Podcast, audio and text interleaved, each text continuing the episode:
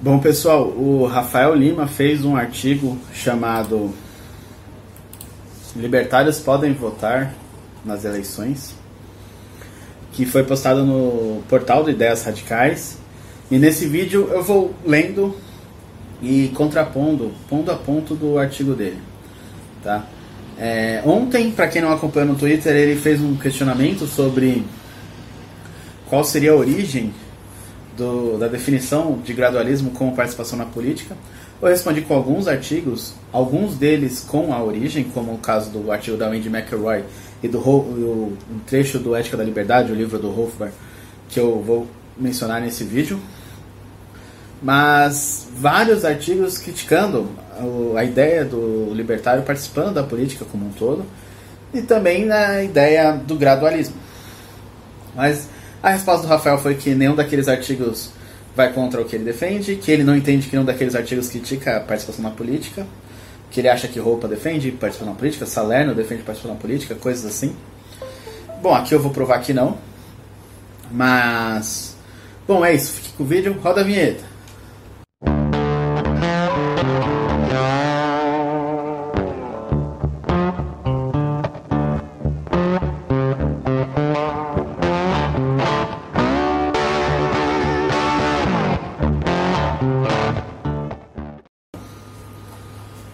Pessoal, vamos lá. Hum, o nome do artigo é Libertários podem votar nas eleições. Ele foi postado no portal do Ideias Radicais. Eu vou colocar o link aqui na descrição do vídeo. Mas vamos ler o artigo. É compreensível que algumas pessoas suspeitem que, que ser uma falha ética que libertários participem de eleições por meio do voto, ou mais, como candidatos Horas. Se o objetivo de um libertário é o fim do Estado, participar dele não é uma contradição. É... Aqui é um salto lógico, tá? Aí ele ainda não começou a argumentar. Né? Na verdade, o que ele diz aqui é uma repetição do que ele acha que as pessoas que condenam o voto ou a participação como candidato pensam. Segundo ele, se o objetivo do libertário é o fim do Estado, participar do Estado é uma contradição. Não, o objetivo do libertário não é o fim do Estado. Né? O objetivo do libertário é que ele consiga realizar as suas conexões voluntárias de forma pacífica e que a iniciação de agressão contra ele ou outras pessoas pacíficas seja condenada dentro da sociedade. Não é exatamente o fim do Estado. Um, colorário, um corolário lógico desse raciocínio é que o Estado não deve existir, porque o Estado é a agressão per se né? Estado da escravidão. Aí, continuando o artigo, a resposta é trivial. O objetivo desta ação é justamente impedir que o Estado atrapalhe a criação de instituições libertárias, bem como a revogação de leis e outros dispositivos que impedem instituições libertárias de serem criadas. É, existe um mundo todo fora da regularidade formal estatal, tá, Rafael? É, o, o, grande mercado do Brasil, inclusive, é o mercado negro, é o mercado, é o mercado que o Estado não tem acesso, tá? Então, nada impede que essas instituições sejam criadas sem um CNPJ, sem a necessidade de leis e outros absurdos do tipo. É lógico que isso atrapalha. Né? A obrigatoriedade dessas coisas faz com que não ter tais coisas atrapalha bastante. Como, por exemplo, se você tiver um instituto, vamos supor, o nome de um economista famoso, e aparece alguém querendo te patrocinar, essa pessoa vai exigir que você tenha um CNPJ para conseguir abater esse patrocínio do imposto de renda e tudo mais. E se você não tiver, ela provavelmente vai, vai pro, promover né, o registro do seu instituto para te patrocinar ou simplesmente procurar um instituto para patrocinar que já tenha. Continuando o artigo.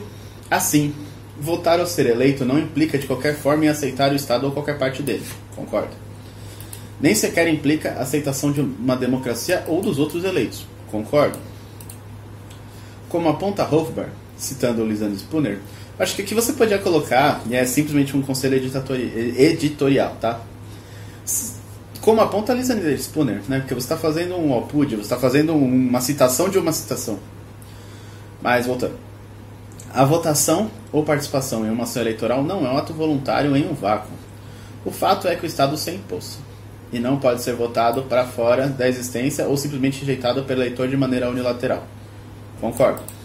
Logo, o eleitor ou candidato se encontra na situação seguinte: ele será coagido por outras pessoas a viver de uma certa maneira e entregar parte de sua renda e propriedade. Contudo, ele pode votar, ele pode usar o seu voto em uma tentativa de evitar isso. Aqui eu discordo, Rafael. O voto do eleitor ele não é uma tentativa de evitar nada. Né? Na verdade, ele é inócuo. O voto ele não tem efeito nenhum. Para que um voto tenha efeito, é preciso que você tenha aí muitos eleitores defendendo aquela mesma ideia. E ainda assim o efeito é pequeno, porque ao colocar um político lá no Congresso. Bom, eu já vou evoluir esse argumento mais para frente. Continuando o artigo, nenhuma outra escolha está disponível. A questão aqui é o que você pode fazer com a escolha extremamente limitada que lhe foi dada. Nossa estratégia, portanto, envolve apoiar apenas candidatos em que temos altíssimo grau de confiança de que irão defender a liberdade de maneira consistente. Aí está um problema, Rafael. É, você confiar em alguém é, é, uma análise que você faz a partir de uma experiência. Né? Você não confia a priori em alguém. Né? E quando você fala de ética, você está falando de a priori. Então, quando você confia em alguém, você precisa conhecer o discurso e conhecer as ações daquela pessoa. E não há nenhum dilema ético em você confiar em alguém para governar a sua vida. O problema é você confiar nos seus instintos e no que você conhece, dos dados que você colheu daquela pessoa, para dizer que aquilo é melhor para outras pessoas. Né? Você não tem a capacidade de reunir informações sobre isso. Inclusive, a, o, o, argumento, o discurso daquela pessoa pode e provavelmente não estará, se ela for político, conectado com as ações dela. Isso é de praxe. Continuando o artigo, não estamos interessados no menos pior, no mais conivente ou outras alternativas. Afinal, não temos como saber qual será o saldo final de suas atuações. Nem podemos confiar em pessoas que não defendem a liberdade e a propriedade como princípios. Também é importante frisar que esse apoio é apenas a candidatos e não a partidos. Acho que aqui você está fazendo um apontamento não sobre é, quando você diz não estamos interessados, quem que não está interessado, né? Acho que aqui você não se refere aos libertários, ao movimento libertário, a um tipo de estratégia libertária. Aqui você se refere a ideias radicais. E, bom, ideias radicais é seu, você faz literalmente o que você quiser com ele, você não deve satisfação a ninguém. Tá, a estratégia do que deve ser feito, essa, essa parte vai ser boa. De fato, é essa estratégia que Hope defende o que deve ser feito Neste, ele defende o voto e as eleições, inclusive a eleição de defensores da liberdade. É uma forma de defender a propriedade privada, conter a expansão estatal e distribuir as propriedades que estão na mão do Estado de volta para pagadores de impostos. É, sim, Roupa, nesse livro, ele faz uma série de outros, outras defesas também. É um livro sobre ciência política, não é um livro sobre ética. O livro sobre ética do Roupa é o EPP, é, é Ethics and Economics né, Property Private, um negócio private, um negócio assim, que foi traduzido recentemente pela Biblioteca Libertária, o Abacate Libertário. E o, tem um resumo da ética do Roupa numa teoria sobre socialismo e capitalismo.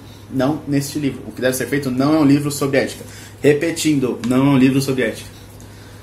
Eu tenho que deixar isso bem claro, porque Roupa não está discutindo a ética aqui certo? Ele está discutindo ações políticas.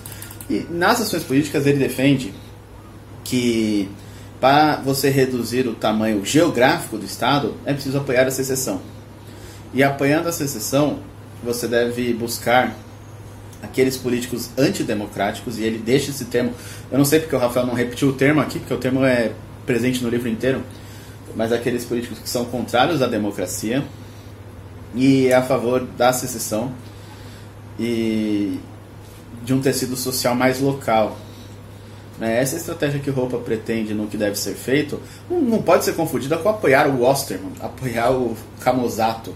Né? Até porque o Pacto Federativo Brasileiro é completamente diferente do Pacto Federativo Americano, que é o, o pacto onde Roupa propõe esse tipo de, de sistema. Né? No Pacto Federativo Americano, o presidente ele é simplesmente o, o tesoureiro né, do, do Estado e cada ente federativo, né, Texas, é, Carolina do Sul, Carolina do Norte, Carolina do Oeste, Carolina para cima e para baixo, cada estado ele tem a sua legislação própria, a sua constituição própria. E eles podem legislar sobre literalmente qualquer coisa. Tanto que na Califórnia eles estão passando tanto progressismo que o pessoal está simplesmente saindo de lá. E há uma. Estado do Colorado, né? A Califórnia.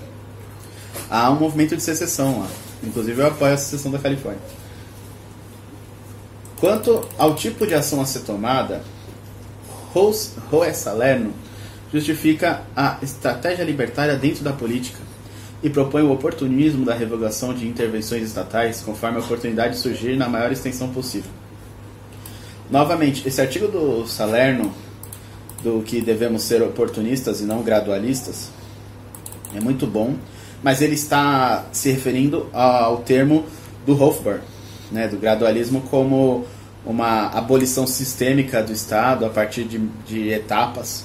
E aceitar a etapa 1 é, literalmente impor a etapa 1 a outras pessoas e, e dizer que aquela etapa é aceitável. Então, reduzir o imposto 10% por ano em 10 anos, e esse é o exemplo que o Hofbauer dá no Ética da Liberdade, significaria que 90% é aceitável no próximo ano, 80% é aceitável no outro, 70% é aceitável no outro, e não há um parâmetro para deduzir o quanto de agressão é aceitável para outras pessoas. Você pode deduzir o quanto é aceitável para você.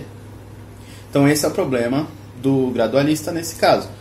Mas continuando, quando Salerno fala sobre sermos oportunistas, ele diz que as oportunidades, as janelas de oportunidade que surgem com políticos não devem ser desperdiçadas e não devem mesmo. É, nem purista acha que se o Estado resolver a, a, aprovar o uso de armas, é, isso é um absurdo? Lógico que não. A questão é o seguinte: o Estado vai regular regulamentar o uso de armas até qual calibre, não é? E quanto de imposto vai ter nisso? Vamos, bora criar um grupo para trazer arma do Paraguai, do Uruguai, foda-se o Estado. Isso é purismo. Mas, continuando o artigo. É exatamente isso que Hofbauer defende em seu famoso artigo Do You Hate the State, de 1987. O Estado deve ser abolido imediatamente, mas isso não nos impede de aceitar qualquer meia vitória que seja encontrada no meio do caminho se não foi possível ter a vitória completa naquele momento. Sim, e nas páginas finais, eu mandei no, no Twitter as páginas, acho que foi da 338 até 352 do Ética da Liberdade. O próprio Hofbauer, ele critica o gradualismo, não apenas como estratégia política, mas também o gradualismo quanto à agressão a outros indivíduos, que é o gradualismo que nós criticamos. Ninguém critica que o Estado acabe aos poucos. É, na verdade, é basicamente realismo. O Estado não vai acabar com um botãozinho. Se tivesse, seria ótimo, mas não vai. Agora, enquanto a estratégia for infiltrar pessoas ali no Estado, não tem como acabar. Inclusive, foi isso que o. Deixa eu pegar o nome do autor. Mas um dos artigos que eu te mandei e, e, e, o Rafael comentou que é o que ele defende. Não é o que ele defende. Né? O purismo versus gradualismo. Bom, mais no final do, do artigo eu falo sobre isso. Mas leiam o Ética da Liberdade, principalmente o último, o último capítulo.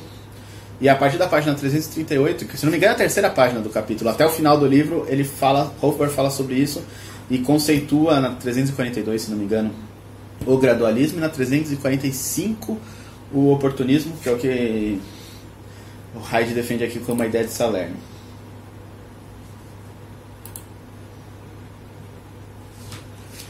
uma colheradinha aqui no sorvete. Vocês?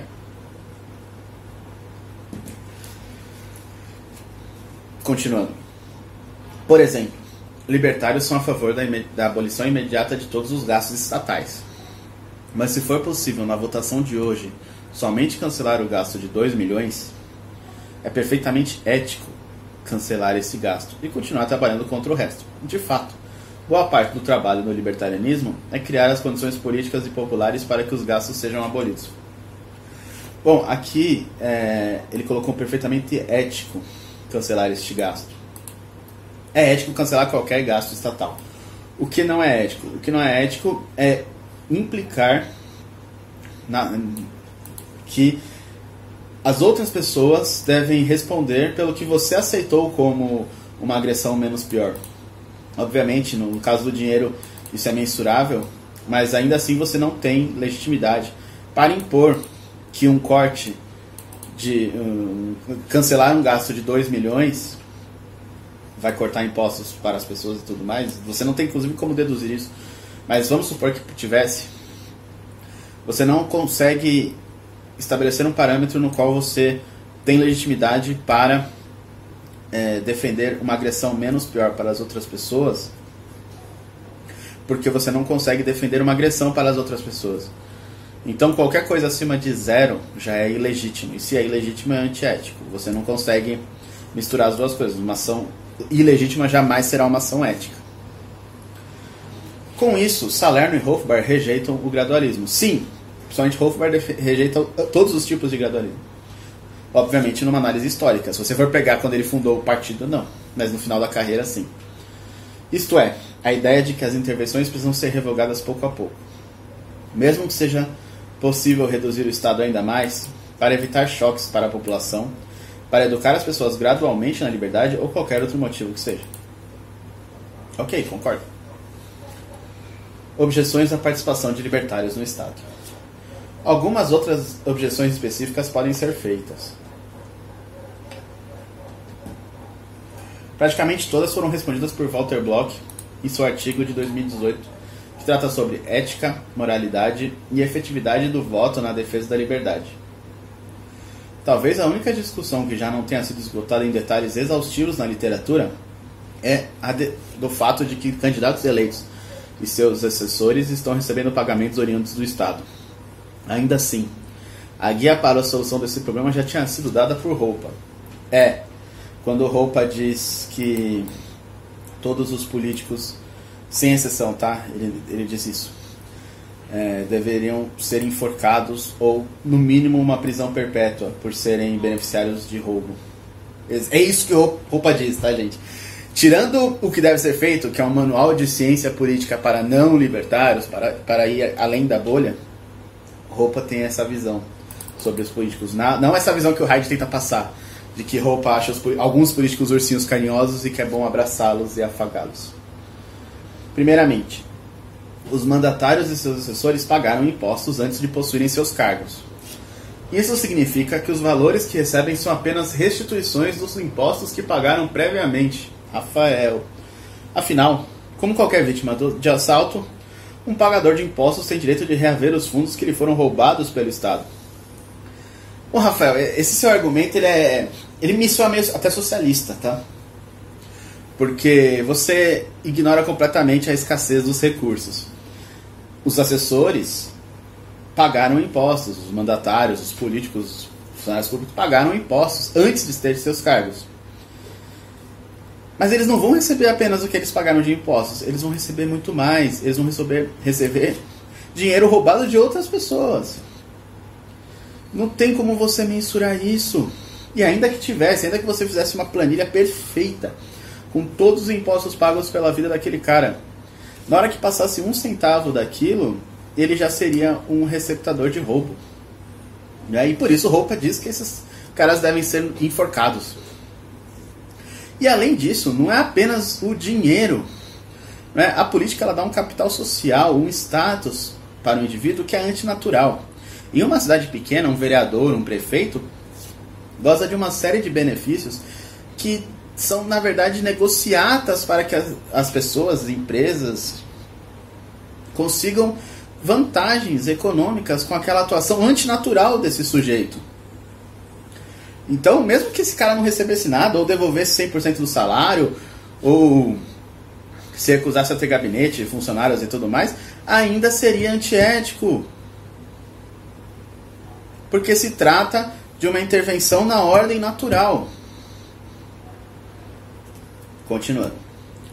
Outro ponto a ser analisado é o saldo total de operações desse mandatário, e não apenas seus recebimentos. Se um político reconsumir 4 milhões durante seu mandato, isso não é nada. mas em sua atuação foi responsável por reduzir os gastos do Estado em 20 milhões, o saldo é positivo. Opa! Um político, ele não faz nada, tá? Ele vai precisar sempre de uma bancada aprovando sua atuação, aprovando os projetos de lei, votar junto com uma bancada para barrar projetos de leis. Nesse cenário, é possível que ele participe com outros políticos de uma redução de 20 milhões do gasto do Estado em um, em um setor. Mas, obviamente, o Estado vai transferir, através de outra bancada com outros políticos, esses gastos para outro setor. O Estado ele não vai dar lucro, ele não produz. Né?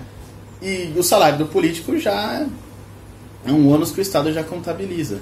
Na hora que der esse lucrinho aqui, ele vai contabilizar em outra coisa, vai criar alguma outra anomalia de mercado. Né? Além, é claro, de passar mais regulamentações e tudo mais em outras áreas na qual esse político não vai participar, porque são outras bancadas. O que você diz aqui é o que aconteceria se houvesse um, apenas um político, se as pessoas votassem no rei. É, o que nunca aconteceu. Em suma, os pagadores de impostos serão menos roubados do que seriam no caso o mandatário não existisse em primeiro lugar. Não. Não dá para você presumir isso. É, é um, você isolou uma votação e um salário de um político, ou de, os gastos de gabinete de um político, para dizer que o saldo pode ser positivo. Uh, os pagadores de impostos continuarão sendo roubados. O Estado não vai ligar para você. Eu gostaria que você me mostrasse um exemplo do Estado ligando para alguém falando: Ó, oh, vem aqui receber o que você foi roubado a mais no ano passado. Tá? É lógico, tem a restrição do imposto de renda, mas a restrição do imposto de renda não é o que você foi roubado a mais, é o que você pagou a mais. Né? O seu contador deu uma pisada na bola, você pagou um pouco a mais de imposto, o Estado vai te devolver, mas ele já tem um, um, O Estado tem um cálculo de quanto você deve, aproximadamente, e se você pagar menos que aquilo, você vai ser ameaçado, preso, morto. E se você pagar mais do que aquilo, no máximo vai haver uma restituição depois de um ano ou mais. Hum. É importante notar que estamos falando do saldo total a longo prazo, não apenas por um ano, ou mesmo pela duração do mandato. Visto que pequena redução de gastos anuais faz enormes efeitos a longo prazo, é muito fácil que esse saldo positivo seja alcançado. Na verdade, essa redução de gastos que você diz aqui, ela é facilmente substituída em dias, não chega nem a anos. E mesmo que não seja alcançado, ou caso o eleitor rejeite o argumento anterior, voltamos ao ponto de que um pagador de impostos tem o direito de reaver os fundos que foram roubados dele. Igualmente, ele tem direito de abrir mão desse direito. Assim, se o mandato consumir 5 milhões, algum pagador de impostos que pagou quantia equivalente pode simplesmente perdoar este mandato, abrindo mão do direito de restituição dele referentes aos valores recebidos pelo mandatário. Os motivos que levariam alguém a fazer isso são irrelevantes para esta situação, para essa discussão. Eu gostaria Rafael, que você me mostrasse um caso. Que alguém falou, olha, eu paguei 5 milhões de impostos, mas eu estou muito feliz. Então, vem aqui Fábio Osterman, meu político favorito. Eu paguei o imposto desse cara. Todos os outros são cretinos, todos os outros merecem morrer porque são receptadores. Esse cara não é receptador porque fui eu que paguei. Além de ser uma, um exemplo bem idiota, porque não, tá? É, a pessoa que pagou cinco, que foi roubada em 5 milhões de impostos, não sei o que você coloca pagador de impostos, que tipo de pano você quer passar, Rafael? A pessoa que foi roubada né, em impostos, ela não tem como direcionar isso. Ó, eu paguei impostos, mas eu não quero que conserte aquela estrada, não. Eu quero que seja tudo, ó, salário do Fábio Osterman. Mesmo que o Fábio Osterman fosse libertário. Tá? Vamos usar um exemplo de um libertário de verdade, Ron Paul. Eu paguei os impostos, mas eu estou satisfeito porque foi pro salário do Ron Paul. Não foi, tá? Não foi. Os impostos foram pulverizados em uma série de ações inclusive muitas delas antiéticas. E o salário do Ron Paul, caso você queira contratá-lo, aí sim, você contrata ele como seu procurador para te representar em assembleias populares e tudo mais, isso é um problema seu, aí você paga o salário dele. Considerações finais. Ah, mas já existe uma diferença profunda entre usar algo do Estado. Ah, eu não vou ler as considerações finais agora não. Eu vou partir para o que você me pediu ontem, eu te mandei e você ignorou sumariamente neste artigo. Mas, como na internet tudo é eterno, eu vou ler aqui o, as definições. Né? Primeiro eu vou ler a definição da Wendy McElroy.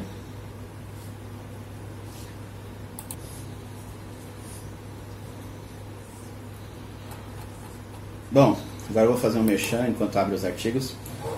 Arroba com café underline no Instagram, tá? É, são pães de mel, cookies, uma série de delícias.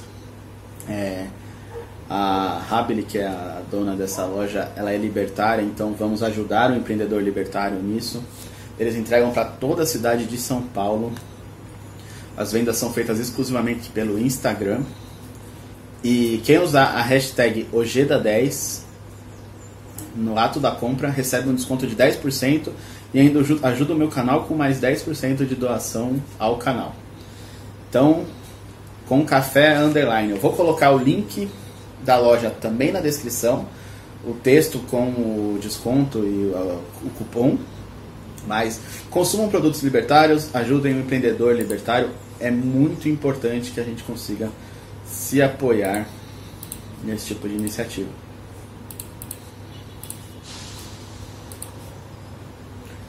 Ai ai, cadê o negócio que eu mandei os print do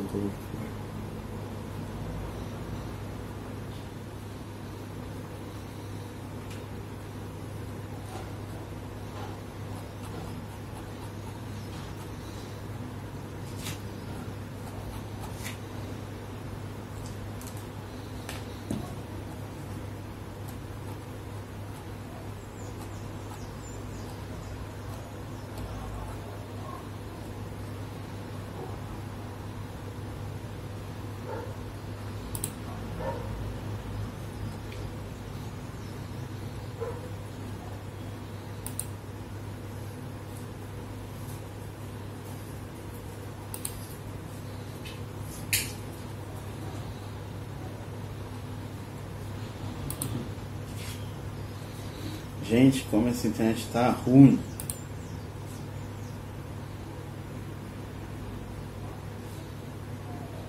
Ah, no final ainda vou falar do meu artigo, porque você não respondeu. Porque eu perguntei sobre as premissas que eu utilizo no meu artigo. E Rafael, é importante para mim entender. É? Bom, vamos lá. Eu mandei para você já faz 20 horas. Continuando a linha de raciocínio, de artigos de raciocínio, páginas 338 a 352 do Ética da Liberdade.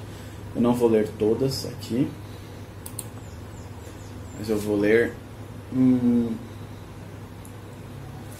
no 338 ele fala sobre o abolicionismo, que o gradualismo teórico seria a, uma fuga da, do ponto de disruptura na, na prática. É na página 339. Vamos lá, o que, que diz sobre o gradualismo, Rafael? De fato, o gradualismo na teoria enfraquece totalmente o próprio objetivo prioritário de liberdade. Ele não implica, portanto, apenas uma estratégia, mas sim uma oposição ao próprio fim, e, consequentemente, é inadmissível que ele seja uma parte de estratégia voltada para a liberdade. A razão é que, uma vez que o abolicionismo imediato é abandonado, o objetivo cai então para um segundo ou terceiro lugar, sendo substituído por outras considerações antilibertárias, pois essas considerações são colocadas acima da liberdade. Deste modo, suponha que o abolicionista da escravidão tivesse dito: Eu defendo o fim da escravidão, mas somente daqui a cinco anos. Isso implicaria que a abolição dentro de quatro ou três anos ou imediata seria errada e que, portanto, é melhor que a escravidão continue por mais tempo. Porém, isso não significaria que as considerações de justiça fossem abandonadas e que o próprio objetivo deixou de ser o mais elevado na escala de valor política do abolicionista ou do libertário. Na realidade, isso significa que o libertário defendeu a continuação do crime e da injustiça. Esse trecho é muito bom. Né? Esse capítulo inteiro do livro, que é sobre estratégias da liberdade, é muito bom, porque Hofbauer já estava muito mais radical aí né? do que aquele Hofbar que tinha acabado de sair da esquerda, que acreditava na direita, no unionismo, nos liberais e tudo mais. Então, Esse capítulo inteiro tem uma série de pauladas em cima do gradualismo, eu li só um trechinho. Mas ainda não tem né, a definição que o Rafael estava pedindo, a definição do gradualismo como a participação na política. Você vê que Baraí ele já trata o gradualismo como a não exclusão da injustiça, não é? A, a, não defesa, a defesa não intransigente contra a injustiça. E a participação na política, ela não tem como ser justa a partir das três premissas que eu coloco no meu artigo e eu vou comentar aqui ao final. Mas Wendy McElroy no artigo Contra o Gradualismo, aqui o bicho pega. Tá? É, é, aqui estão as duas definições de gradualismo que são utilizadas, tanto eu utilizo quanto o Alberto Guerra no artigo brilhante também, o Cavalo de Troia de Cristal, é, um artigo brasileiro muito bom contrário à participação política. E, bom, quer chamar de participação política de gradualismo? Chama, quer chamar de caramelo com doce de leite? Chama, pouco importa quais são os signos que você usa, né? Estamos falando de significado. Mas vamos lá.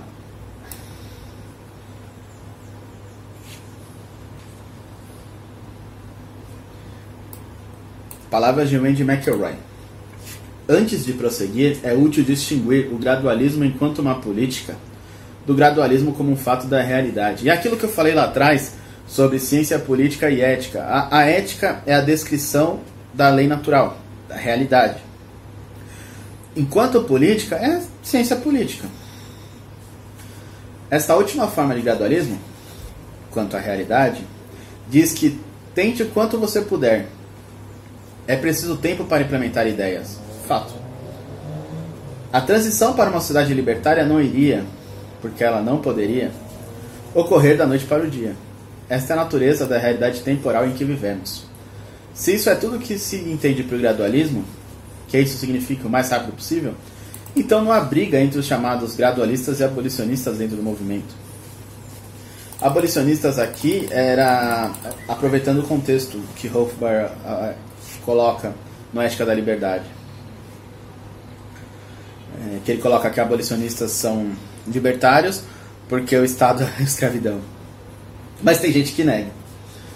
É, essa não é a formulação do gradualismo com a qual os abolicionistas estão preocupados. Quando abolicionistas dizem que leis injustas devem ser abolidas de imediato, o dever é um dever moral e imediatamente significa que não há mais do que não mais do que o mais rápido possível. Abolicionistas não negam a realidade. Vou pintar isso aqui.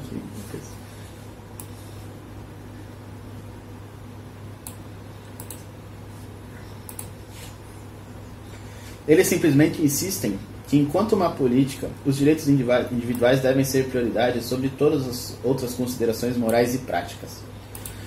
Os libertários abolicionistas do século XIX perceberam que a cessação da escravidão levaria tempo mas sua mensagem era a de que a continuação deliberada da escravidão como uma política não poderia ser justificada.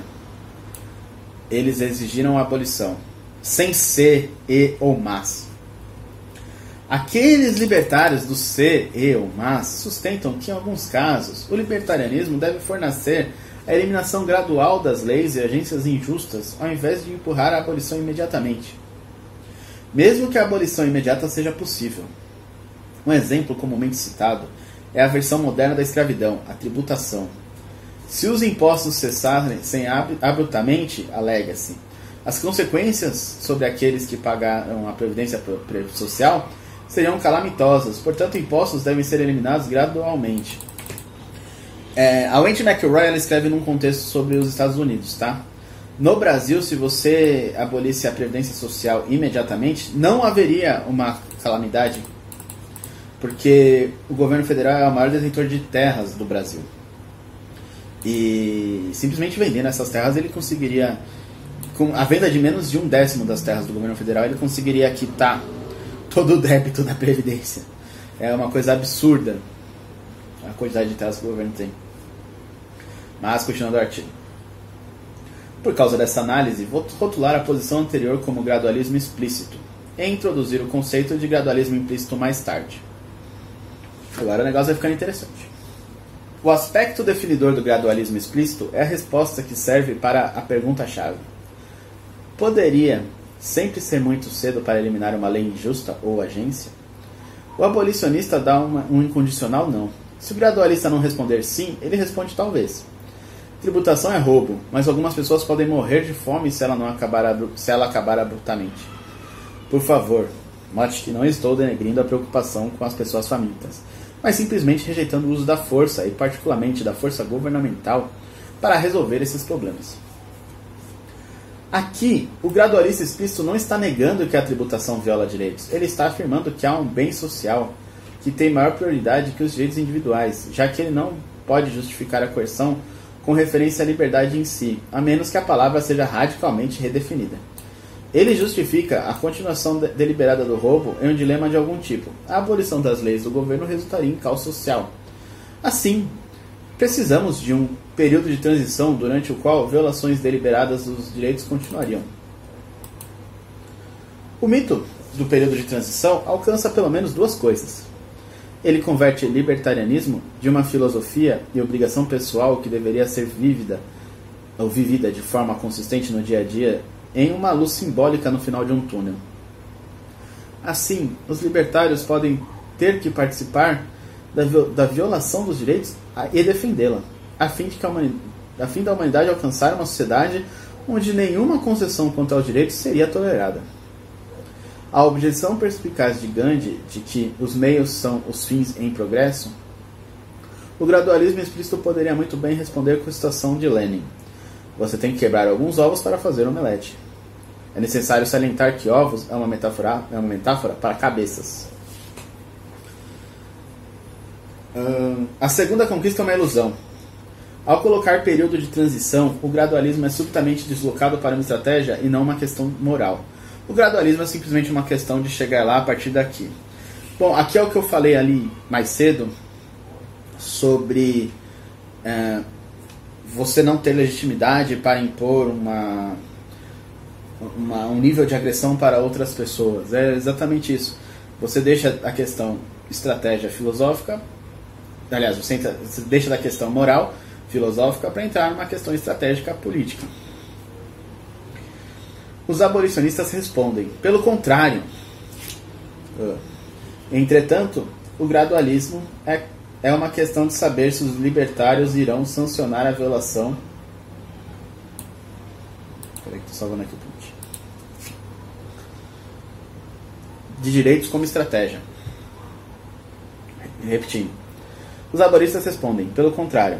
Entretanto, o gradualismo é uma questão de saber se os libertários irão sancionar a violação de direitos como estratégia. Como libertário, não está dentro de sua gama de arbítrio violar deliberadamente os direitos de qualquer pessoa em nenhum caso. É proibido, sem qualificação, pelo princípio fundamental da filosofia. Você pode decidir agredir de qualquer maneira, mas você não pode agredir em nome da teoria libertária. A lógica proíbe essa opção. A única via possível de escapar dessa contradição é comprometer o princípio da não agressão. É, no caso, a gente pode interpretar como a ética argumentativa europeana também, tá? Nos textos em inglês, geralmente, eles ainda citam o princípio da não agressão, mas eles já estão se referindo à ética argumentativa europeana porque eles interpretam, muitos dos autores interpretam que a ética argumentativa europeana ela confirma o princípio da não agressão. Então eles não estão citando o, o princípio como um dogma. Eles estão apenas citando como se a gente falasse a ética libertária, de forma genérica. Hum, A única via possível de escapar dessa contradição é comprometer o princípio da não agressão, diluindo para se ler a iniciação de força está errado, exceto quando for necessário para preservar a ordem social ou quando é politicamente conveniente, ou quando um político libertário diz isso. Se o princípio de não agressão é dado como prioridade, então a única abordagem libertária a leis e agências injustas é que elas devem ser abolidas logo que for humanamente possível, isto é, o abolicionismo. Outros problemas com gradualismo explícito vale a pena mencionar. Para aqueles que favorecem políticos libertários, eu não favoreço, ela comenta assim. É importante ter um padrão pelo qual julgar a eficácia e sinceridade de libertários titulares de cargos. Se no final de quatro anos o político tem feito pouco, ele pode sempre afirmar que o tempo não foi suficiente. Uma vez que o gradualismo não tem padrões objetivos, é um cheque em branco para a inatividade e, e a transigência. Aqui você vê que o Rafael ele colocou aqui que nossa estratégia, portanto, envolve apoiar apenas candidatos em que temos altíssimo grau de confiança de que irão defender a liberdade de maneira consistente. Você vê que é exatamente o que a Wade McRoy critica como o gradualismo explícito. Continuando. Hum. O problema mais fundamental é o reductio ad a redução ao absurdo do gradualismo. Depois de admitir o princípio de subordinar os direitos a um bem social, não há nenhuma maneira de estabelecer os limites. Se os meus direitos são violados pelo libertário, pelos libertários para compensar outro por injustiça, não receber da Previdência Social, por exemplo, porque o mesmo princípio não está se aplicando a mim. Ela colocou não se aplica a mim, mas eu, eu prefiro não está se aplicando, porque estamos falando de uma ação. Naquele momento não houve a aplicação do princípio. Certamente que a injustiça feita contra mim deve ser corrigida com violação dos direitos da próxima geração. E essa doutrina antilibertária, viciosa, promove uma regressão infinita da injustiça. Como William Lloyd Garrison explicou, gradualismo na teoria é perpetuidade na prática. A única maneira de parar a injustiça é parando a injustiça. Essa citação de William Lloyd Garrison também é feita pelo Hofbauer em Ética da Liberdade.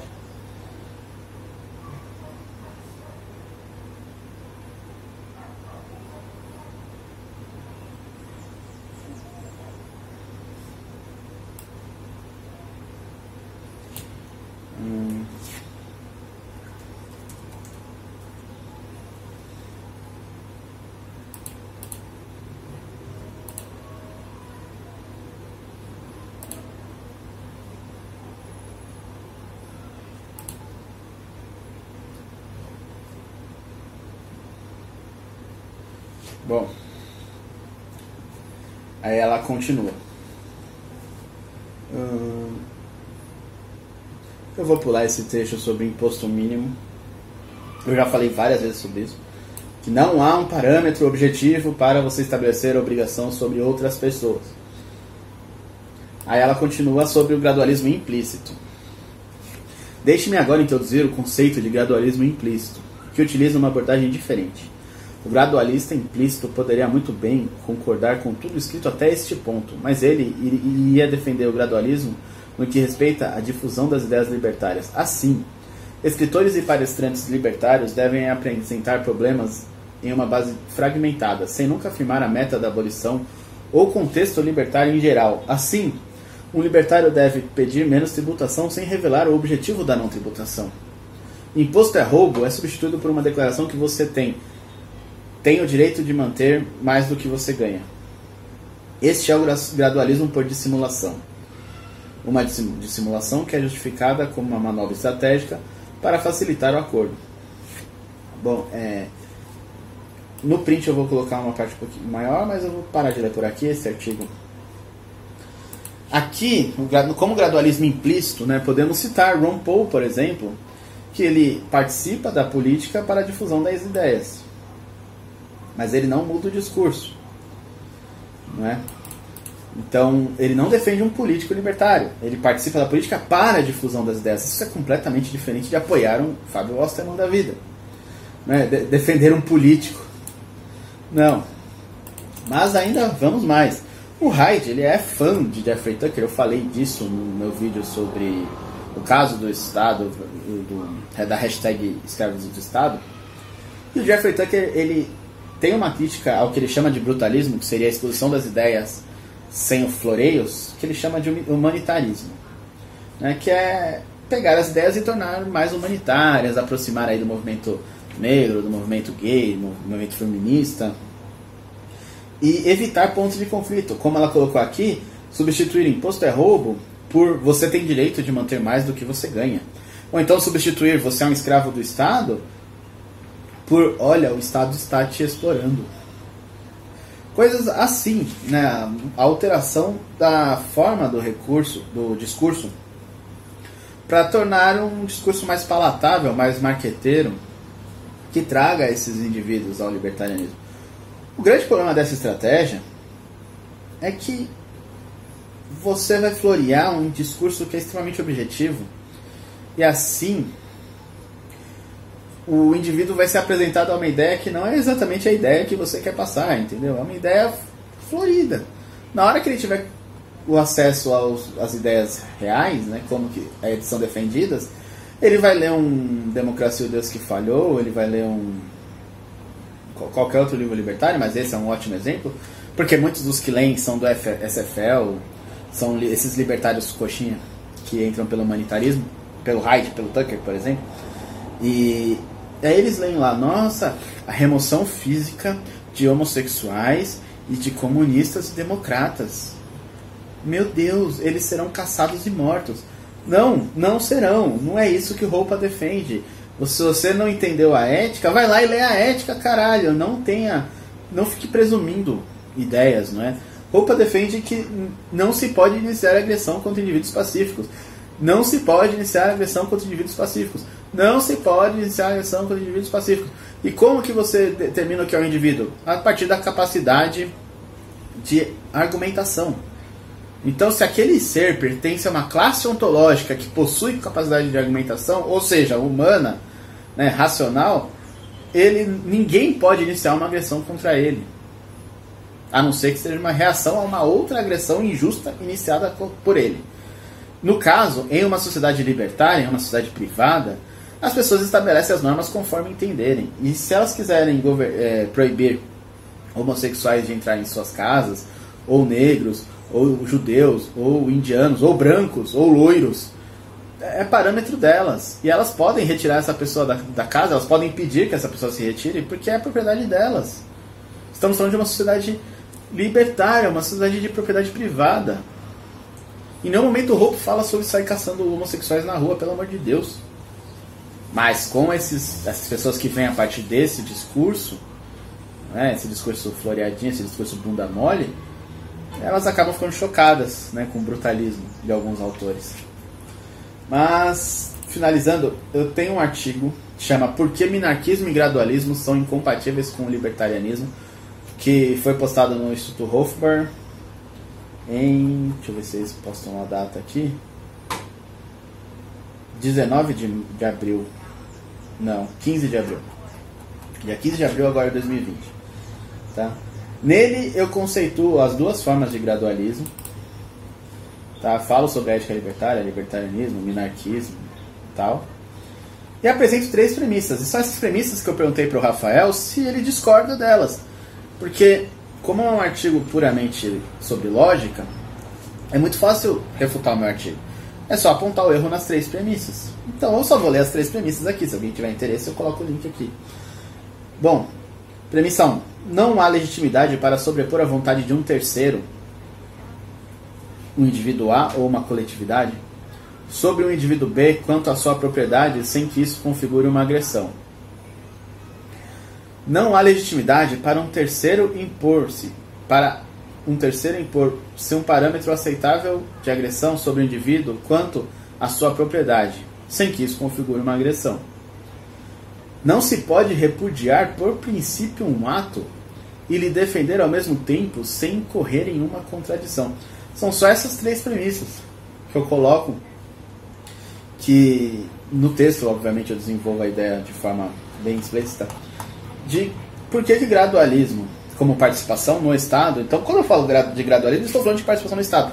Ah, mas isso não é gradualismo. Foda-se, então eu vou chamar de bombom. Então, bombom e o minarquismo são incompatíveis com, a, com o libertarianismo, porque a ética libertária não permite agressões. E essas três premissas claras apresentam que a participação no Estado, chame como quiser, configura uma agressão.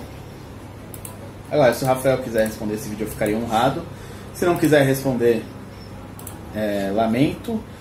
Eu sei que o público gostaria que houvesse uma resposta, porque é uma discussão muito importante aí dentro dos, dos meios libertários e tudo mais.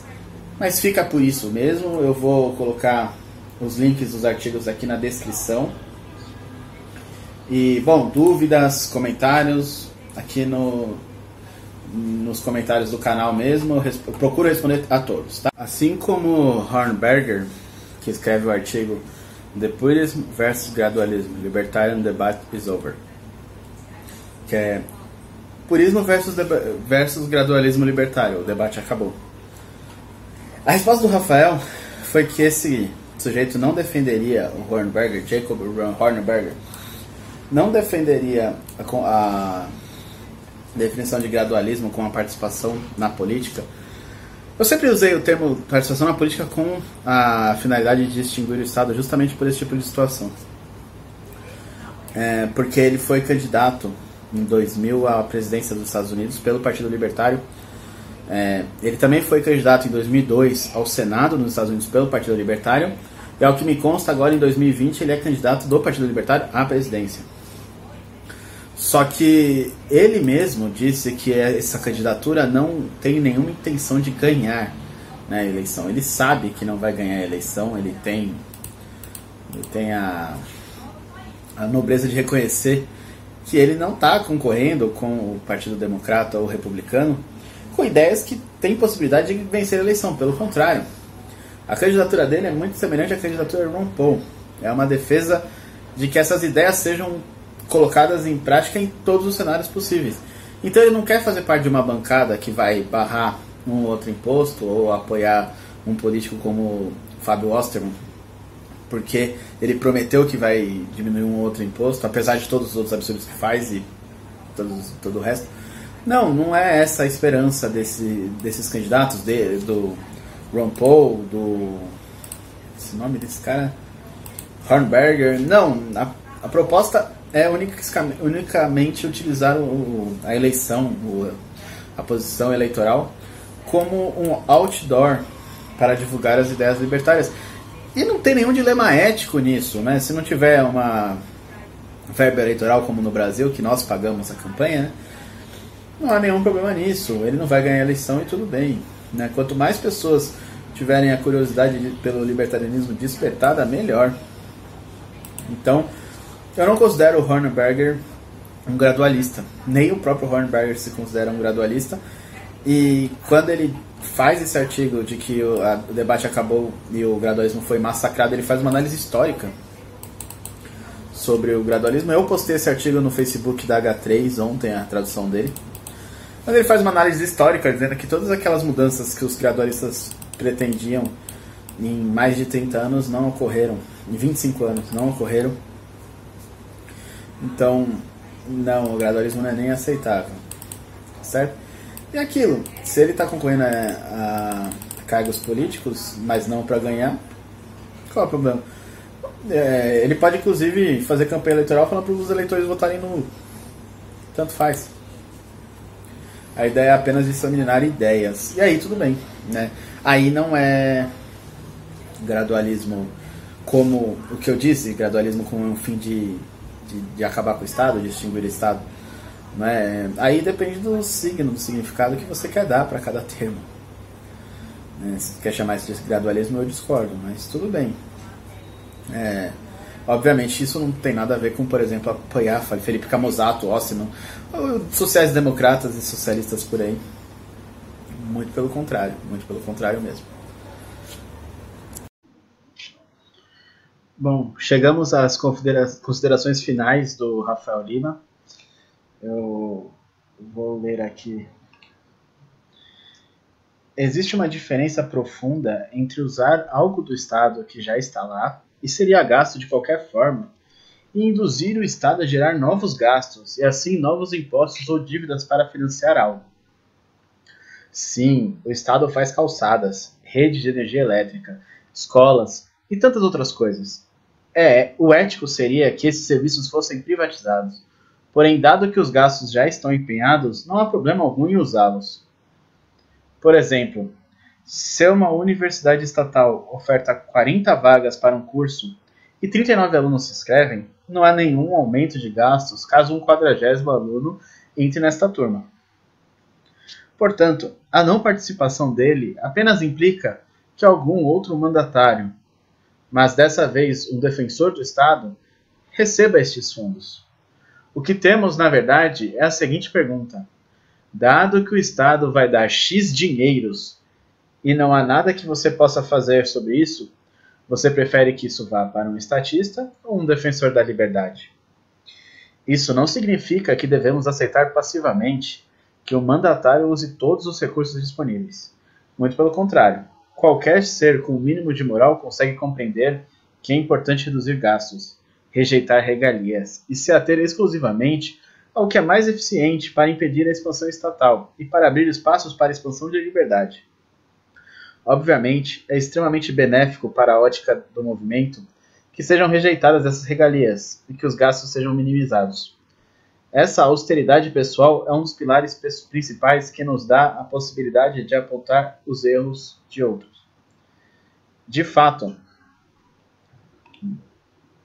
deixa eu mudar a tela aqui. Bom, terminando. De fato, a experiência dos últimos anos já mostrou que essa austeridade constrange mandatários estatistas a reduzirem seus próprios gastos. Isso, por sua vez, reduz o gasto estatal no geral. Rafael Lima, fundador do Ideias Radicais, 10 de setembro de 2020. Agora já deu uma escurecida. Eu vou comentar sobre essas considerações finais do Rafael. É, o, o, embate entre a ética, o pessoal que defende a ética libertária de forma mais agressiva e as pessoas que defendem a participação política não é um embate que é dado apenas nessa discussão sobre o gradualismo. Ele se iniciou com Conkin e Hofbauer conflituando sobre os rumos do libertarianismo para Hofbauer que é, naquele momento ele era basicamente um, uma forma de fazer política eleitoral. Inclusive ele criou o Partido Libertário e se fundiu com liberais na defesa de ideias com o Instituto Cato. E na época, Conkin criticou essas atuações, Conkin tinha uma grande influência mutualista, não é? E sim, Conkin tinha uma ideia muito mais à esquerda, tanto que no debate você vê na troca de papers que eles fizeram várias vezes, Hofbauer defendendo ideias como oh, só é possível alterar um imposto a partir do, da participação política. E Conkin respondendo que, bom, se isso é libertarianismo, eu não sou libertário, eu estou à esquerda, tanto que ele chamou isso de agorismo. A verdade é que em uma análise temporal desse debate, todo mundo saiu ganhando. Tanto Conkin transformou o agorismo, que era um ideal agorista, para práticas que levariam ao libertarianismo, inclusive na cartilha agorista, disseram esses dias que defende feminismo, identidade de gênero. Cara, eu traduzi essa porra, não defende não, tá? Não defende não. Se quiserem eu coloco o link aqui, não defende porra nenhuma disso aí. É, um dos pontos da cartilha agorista, eles criticam né, a estratégia libertária até então utilizada, que era o uso da política. Eles fazem uma uma contraposição a essa estratégia, propondo ações, né? E um dos principais das principais bases do algoritmo é a ética libertária, uma das principais pautas ali. Então, bom, não, não, não é esse espantalho que as pessoas fazem. Infelizmente, muitas pessoas leem os autores sem respeitar que os autores mudam de posicionamento com o tempo, né? Assim como Hofbauer, em 77 definia gradualismo como uma coisa, em 82 já criticava o gradualismo como sendo outra coisa, porque em 77 ele, ele era a favor do gradualismo. Para quem leu o artigo dele, ele dizia que era realismo. Mas em 82 ele já era contrário, porque defendia o gradualismo como outra coisa. Da mesma forma, essa briga de Conkin e Hofbauer levou a muitas reflexões, e após Roupa e tudo mais, Hofbauer se arrependeu né, desse, dessa associação política do libertarianismo e tudo mais. E é por isso que muitas pessoas fazem essa crítica. E geralmente os gradualistas defendem né, a, a, associação política. E por isso que geralmente os gradualistas tomam chumbo nessa crítica. O que não significa necessariamente que gradualismo seja a defesa política. Né? O gradualismo é a defesa política para extinguir o Estado. Outra, outro tipo de defesa política é simplesmente defesa política, não é nem libertarianismo. Defesa política para colocar o menos pior ali, no PSDB ali, é uma defesa política, não é libertarianismo, não é uma estratégia libertária. Né? Bom, comentando aqui a, as considerações finais. O Estado faz calçada, redes de energia, escolas, tantas coisas. Seria ético que tudo isso fosse privatizado. Como não é, é não há problema em usá-los, com certeza. Para que a calçada seja feita, já houve uma agressão. Quando você usa a calçada, você não está iniciando uma nova agressão. Né? Quando você faz uso da rede elétrica, você não está iniciando uma nova agressão. Quando você usa a escola, você não está iniciando uma nova agressão. O problema da participação política é que o político ele é um agressor. Ele, é, é, mesmo que ele não receba um centavo de salário, é, mesmo que, que ele tente utilizar o cargo para defesa de menos imposto e tudo mais, ele é um agressor em sua essência, tá? Ele está em um órgão agressor. O Estado é a agressão per se. O Estado é a agressão institucionalizada, é o monopólio da força. E o político, seja ele do executivo ou do legislativo, e ainda os parasitas do, parasitas do judiciário também se encaixam aí, eles são agressores da ordem natural, eles pervertem a ordem natural. Como eu disse mais cedo, um político ele tem uma série de regalias dentro de, um, de uma sociedade, além do salário, além dos privilégios artificiais que o Estado cria, ele está totalmente fora de uma situação de mercado natural. Tá? Então, quando você compara um político com uma calçada, é a mesma coisa que se a calçada fosse construída todos os dias. E não é. A agressão para que a calçada fosse construída já aconteceu. E foi superfaturado, com certeza. Teve gente ganhando muito com isso, com certeza. Em compensação, se você vai só andar na calçada, não tem agressão aí. Agora, se você foi o construtor que recebeu uma vantagem antinatural, né? que recebeu por metro quadrado de calçada 25 mil reais, que é o que se paga hoje em dia, sendo que isso, bom, é muita coisa, você fez parte do problema, você foi um agressor, você transgrediu a ética nesse sentido. É, eu não entendo porque que o Rafael coloca as coisas de forma tão simples e tão pobre e faz um argumento tão esdrúxulo como políticos e calçada. Políticos e alunos de uma escola. Os alunos de uma escola não, não estão agredindo ninguém, a princípio. É, ninguém está sendo agredido por ter alunos de uma escola. Bom, continuando.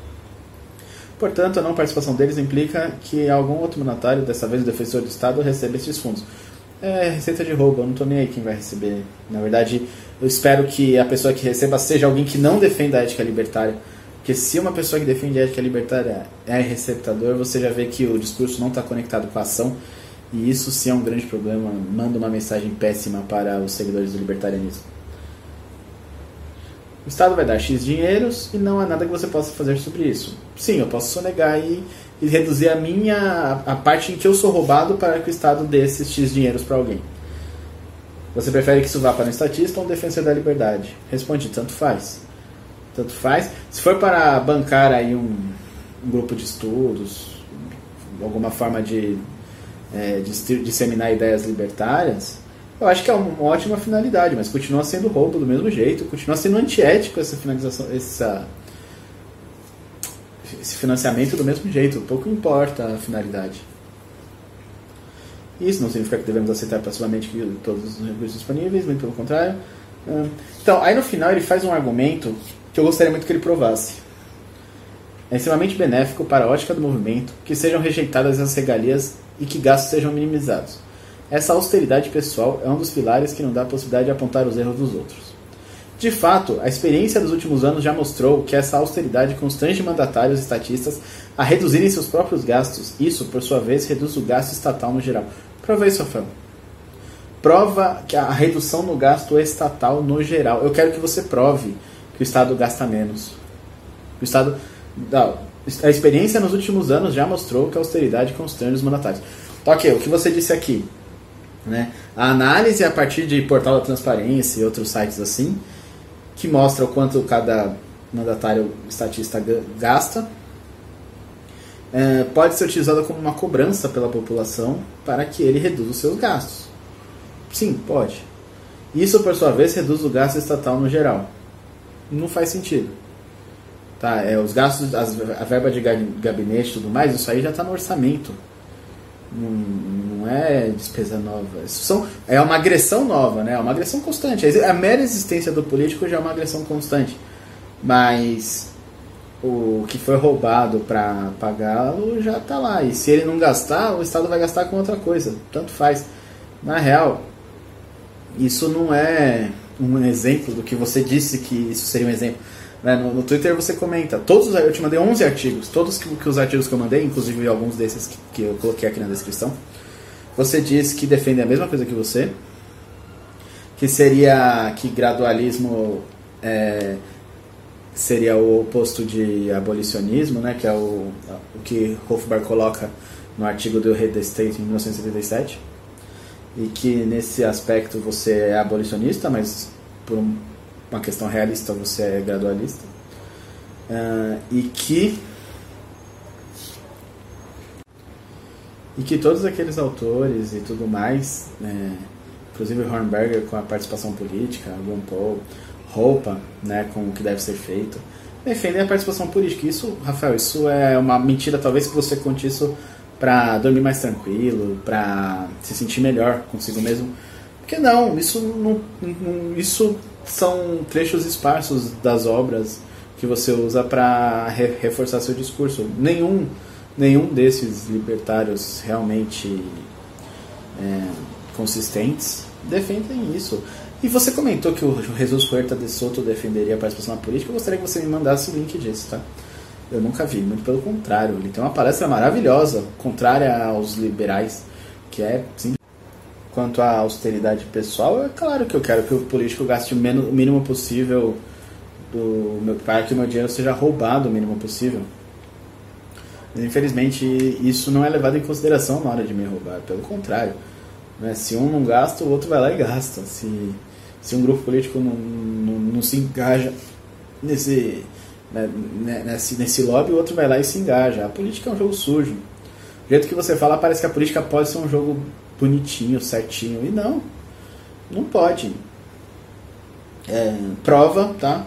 Que a redução da despesa dos mandatários seria uma redução do gasto estatal no geral. Prova essa afirmação. as três premissas do meu artigo, eu gostaria que você respondesse.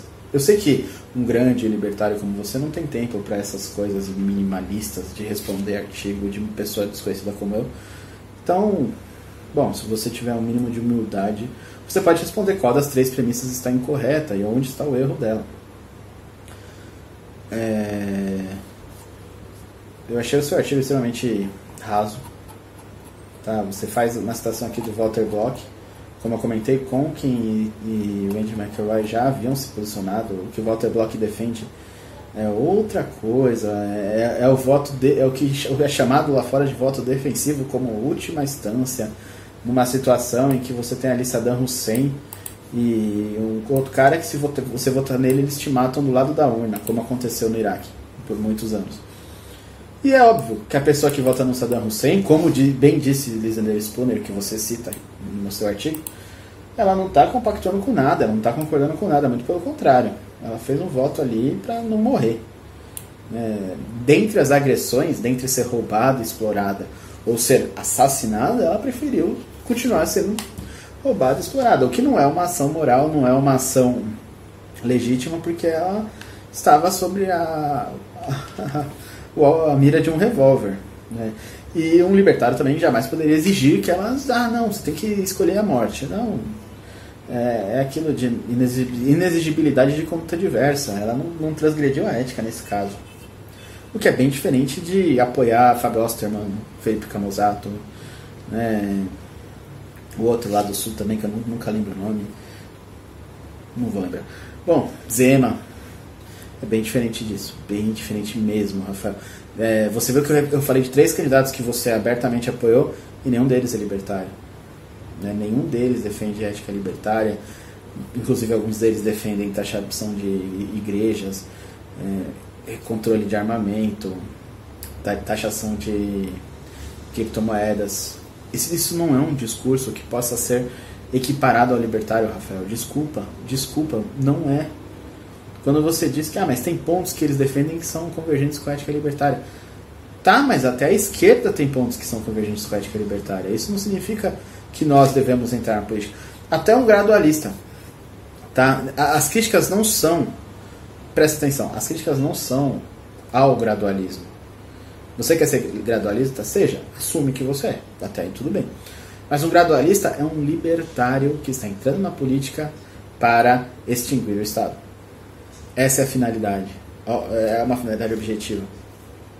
A partir do momento que você não está entrando na política para extinguir o Estado, você está servindo apenas de trampolim para políticos social-democratas e liberais de senso político totalmente de senso comum, como o Fábio Osterman. Nem gradualista você pode ser, Rafael, porque nem libertário isso é. Tá? É muito sério isso, porque você tem um público enorme. Seria ótimo que você defendesse a ética libertária, que você falasse da ética libertária. Mas há quantos anos que você não faz isso? Né? E você simplesmente é, ignora a crítica como se nós fôssemos invejosos e tudo mais.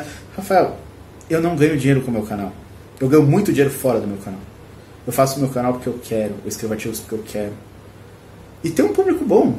Tem artigo meu que tem mais de mil visualizações, duas mil visualizações. Inveja do quê? Inveja porque você ficou preso a um discurso em que a maioria do seu público apoia e você não pode expressar suas ideias com medo de que esse público migre para outro canal? Eu não tenho, sinceramente eu não tenho esse tipo de, de inveja, de ego. Não. Mas assim, expus argumentos. Se você quiser responder, fique à vontade. Se você não quiser responder, corra, como você quiser.